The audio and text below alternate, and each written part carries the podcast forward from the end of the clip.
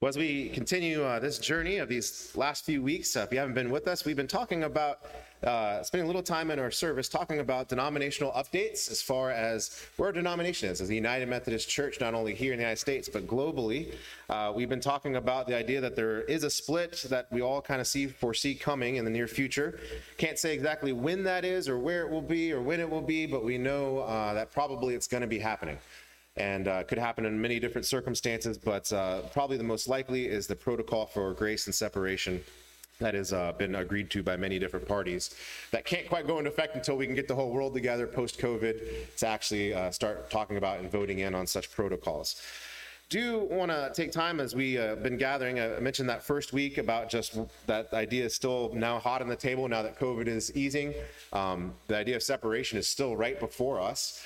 And so it's still going to be you're going to be hearing more about it, more in the days to come. And so just want to be sharing with you just some thoughts and ideas as well as just your pastor's take on the different groups and who they are.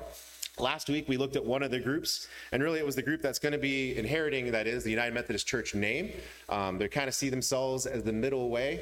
In many ways, they are kind of the church as a whole. They want to keep everybody together and all those kind of ideas.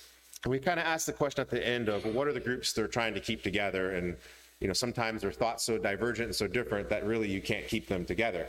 And so these next 2 weeks I'll be talking about two different other groups, so it's kind of a three-way split, if you will, of the different denomination and sort of their take on things, their understanding of God, and especially how these items come really into play, and how at the end of the day there may be a more graceful future if the church splits than if it would stay together.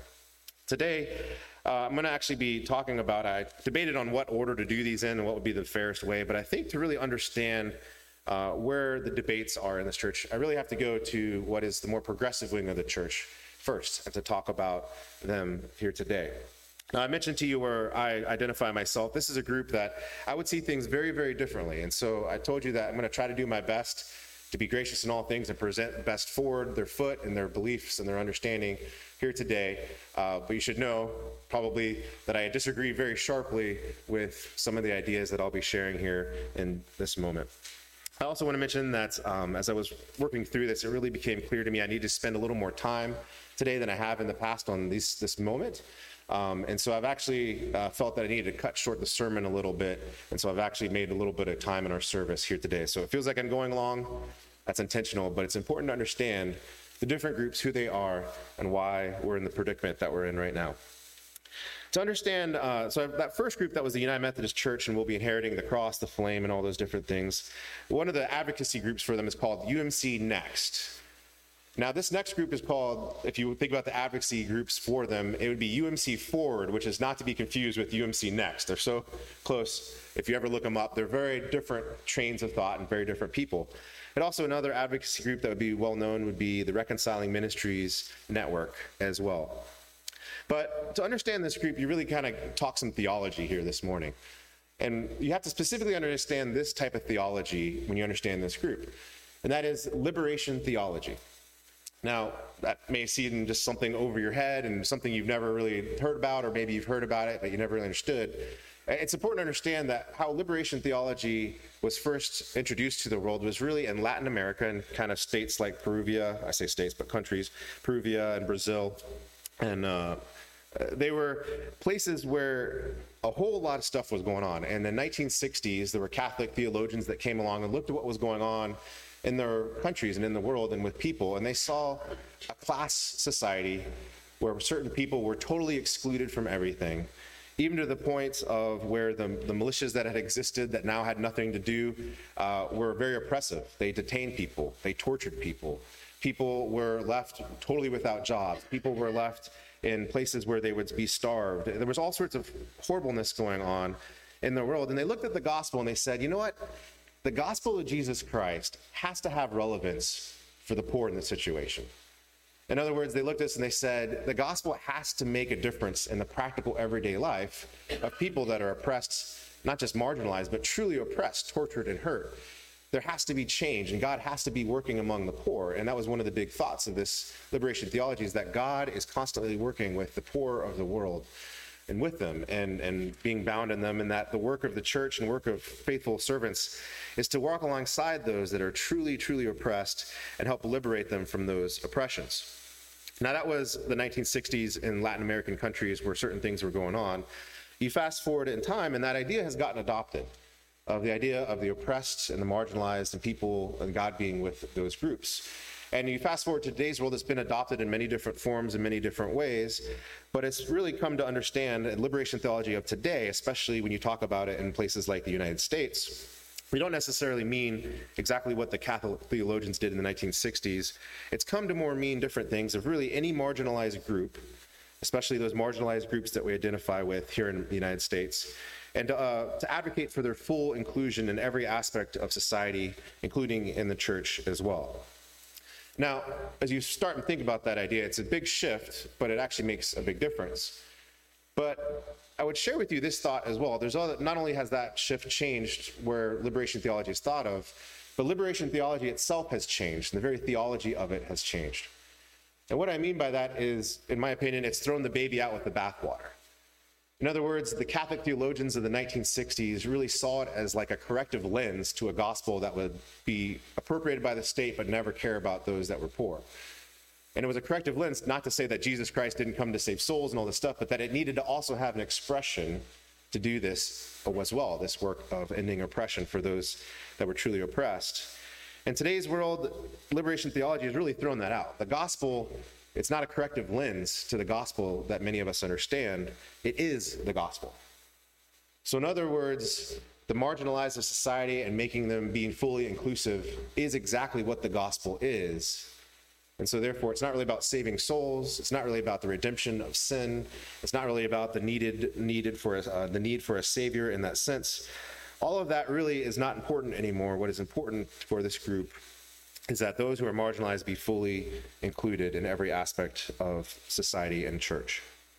Now, when you really start kind of unpeeling this, I told I'd be fair, but I have to give a critique here. And that is, when I read these theologies and I listen and have conversations with people of this persuasion, a lot of times what ends up happening is, in my opinion, it really feels a lot less like Jesus' teachings. And to be fair, it really feels like, to me, the famous economist Karl Marx. It feels like a religion of his put in today's world with a little Jesus sprinkled on top. Now, that's going to make a lot more sense as I talk a little bit here in a minute, as I kind of explain some things. But for a long time, of course, if your whole gospel is centered on the idea of marginalized groups and making them fully included in society and in church, you can understand why this group for a long time, since the very basically foundation moment of the United Methodist Church coming together, has really wanted to change a whole bunch of things in the church and thought that church needed to change its stance on many different issues and thoughts. Not just what maybe the Catholic theologians would have adhered to back in the day, but even new things here today. The most famous of which, of course, you're all familiar with is the debate on homosexuality. And of course, do churches have unions and weddings according to that? Do they sponsor those? Do pastors officiate those? And pastors themselves, is that okay to be, if you consider yourself a homosexual and are actually practicing, if you will, to be ordained by the church? This has been a debate that's going on, and of course, that was the debate back in the day. The debate now has really shifted the term homosexual to really include groups that would identify with the term queer, which would be LGBTQIA and plus. And of course, this group would not just stop there. There'd be other things they'd want to include as well than just that group. And in fact, it's kind of gotten to the place where year after year it's come up and the changes have tried to happen. And there's a lot of the wing of the church of this that said, all right, enough is enough. We want full inclusion. We want it now. Let's start our own denomination in our own church. And in fact, last year it was kind of under the radar, but November 29th of 2020, there was a new 501c3 church, if you will, started. And the name that they gave themselves was the Liberation Methodist Connection. And you spell connection with an X in the middle of there. Notice they didn't name it a church, and that's very intentional. They named it the Liberation Methodist Connection. Now, if you go to their website, I have a couple things I want to read in their website and let you know kind of their thinking and what their church is all about. Their website is pretty simple. It's www.the lmx.org, in case you want to go there yourself at some point and read their theology. But on their website, there's a whole bunch about our church, if you will, and you can go and read that. But I wanted to read you the theological statement that is, about their church and what they believe. It says these words, and they say LMX for short for their denomination. It says, LMX theology is not written in stone because our human understanding continues to evolve as we deepen our personal and collective understanding of God. We've been expanding our Methodist theological heritage with various expressions of liberation theologies, theories, and praxis. Sorry, I said practice, but praxis is what I meant to say. God remains infinitely gracious, creative, merciful, and engaged with creation, healing and redeeming the world. Now, as you hear that theological statement, it's probably important to point out a few different things in there. First of all, that statement, our theology is not written in stone. And they give an explanation that human understanding continues to evolve. Now, in some way, all of us understand that, right? Like, all of us are on a journey. We understand God today differently than we understand even when we were younger. But what they mean by that is not just the idea that we continue to learn more as we encounter Scripture and as we encounter the church and we worship and try to live faithful lives. They would really mean this, is that this book, this Bible, is not the authoritative book of our faith at all. And by not written in stone, that's exactly what they mean. It really doesn't have any influence in our life or authoritative moral decisions for our life. It really is nothing more than a collection of writings by people, some of which we may find beautiful, some of which we may not. And really, to use it is kind of like using poetry. We use it, but we use it in the way that if it reflects our life, it kind of inspires us or saddens us. We use that in those moments to express our grief and our loss, our joys and our happiness. And so as you think about that theological statement, notice there are things missing there too that you would think a church or denomination from the Methodist Church should have. For instance, there's no comment on Jesus, who Jesus is, what is his work, what is he up to, what is he doing. There's no comment about the Trinity, or for that matter, any point of any of the Apostles' Creed that is known for the church's stance to be what the church believes for centuries.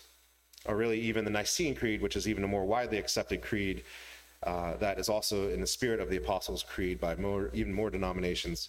None of that is redressed at all in this statement. In fact, it's very ambiguous and very unclear as to what the church is really truly about. And in fact, when I mentioned about the Bible, about it not being the authoritative book, it's interesting because if you ever have a debate with someone from this camp and you start saying, well, what about Scripture? It says this, so how do you put that into your fact of your life? They would say things like, well, don't use the Bible and its clobber passages to discriminate against me. And so again, part of the thinking of this book is that, again, it's use it when you want to use it, don't when you won't, but it's full of all sorts of horribleness in it. It's filled with, prejudices, biases, bigotry, and we need to filter all that out, of course, when we look at our life.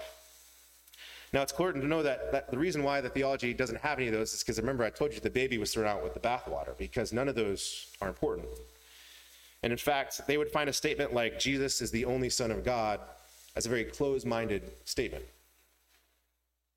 It's a much more universalist approach where all gods are the same, and not just those from the Judeo-Christian and Islamic heritage. So we're not just talking, about Yahweh and Allah and Jesus, where at least you have Father Abraham, where you can have some good conversation in that, but other gods as well. In any way we experience God in any human form throughout history of Vishnu, Odin, or even Anubis. And so it's really the idea that all gods are the same, experience God how you will and celebrate it. Not only that, but as you think about, well, what does worship look like in the church? They don't really address that on their page, but when you start thinking about it, I think it's addressed in the pastoral care section of their page, where it says basically they want to create sacred spaces where both human grief and holding grief is shared, and joy and relationships are nurtured. And so it's a very idea of just coming together. We would come on a Sunday morning and we would kind of just share life together in a way, and share our joys and our griefs and be there for one another. It's kind of the idea of the church. Now, I share all that to share with you also this idea, well, what about this new church and this new denomination? What are the groups that they identify as marginalized? And so, again, because their primary purpose is not necessarily to worship Jesus Christ, their primary purpose is to take those who are marginalized and make them fully included in society, even to the point of the church. And so I'll read you their statement. This is kind of how they start off their homepage. If you go to their webpage, it says this, what is about the LMX? We are a grassroots denomination of former, current, and non-Methodist faith leaders working on unfolding the kingdom of God. Now, I said kingdom because that's how they wrote it, not kingdom, but kingdom of God. We intentionally invite full participation of all those who are living out their God-given identities and expressions, including but not limited to. And I want you to hear these because some of these may surprise you, some of them may not. First of all, they would say gender expressions and sexual identity. Of course, that's been the debate that's going on, so we expect that. Hear this one, though, religious and non-religious backgrounds. Now, when they say full participation, they mean full participation. So that includes ordination. That includes those officiating parts and sacred parts of the church and things like that. Religious and non-religious backgrounds. Heritage, nationality, citizenship, immigration status, races and ethnicities, size, physical or mental age, incarceration status, living with HIV and other chronic medical conditions, socioeconomic or housing status, monogamous and non-monogamous. I want to pause there just so you heard that. They don't mean married and unmarried. So let me just say it again. They mean monogamous and non-monogamous. Hairstyle, hair colors that is, or styles, tattoos, piercings, and body art, mental, physical ability, or disability, use of drugs, and they don't mean just addictions, they also mean recreational use of drugs, or education level. Now, of course, it's limited, not limited to, but these are just expressions that they currently hold and want to make sure are put out there for us to understand. They would look at colonialization and see it as the big evil of the world and want to continue to unearth it. They want to see institutionalism end. They want to see basically no historical precedent for the ability for people to define who they are or to find worth that is equal to everyone around them. Now, when you think about this thought, you know, it's got a lot of good things going for it, but there are things included in there that, as a follower of Christ, you kind of scratch your head and you go, that sounds much different than the conversation that's often had and often that we read in the newspapers. But part of the thinking, I have to talk a little bit about the tone as well of this church and those that are in the progressive persuasion of this, is there's kind of this thinking, too, as well with it, that there's no liberation, and this is kind of a quote that is oftentimes given, there's no liberation for some without the liberation for all. So the idea is if you allow some people to be marginalized and oppressed, then really no one, everybody is marginalized and oppressed. And so the idea is that you have to utterly go to every extent to root that out and cause it to be changed, if you will. Now the problem with that, or not problem with that, but what that leads to is that many people that would identify in this group don't want to leave the denomination. That's actually not the goal. The goal is not to have our own church where we express our view of God and our view of the world and our religious faith. That's not the goal. The goal is other people have to be changed for it to exist. Because again, there's no liberation for some without liberation for all.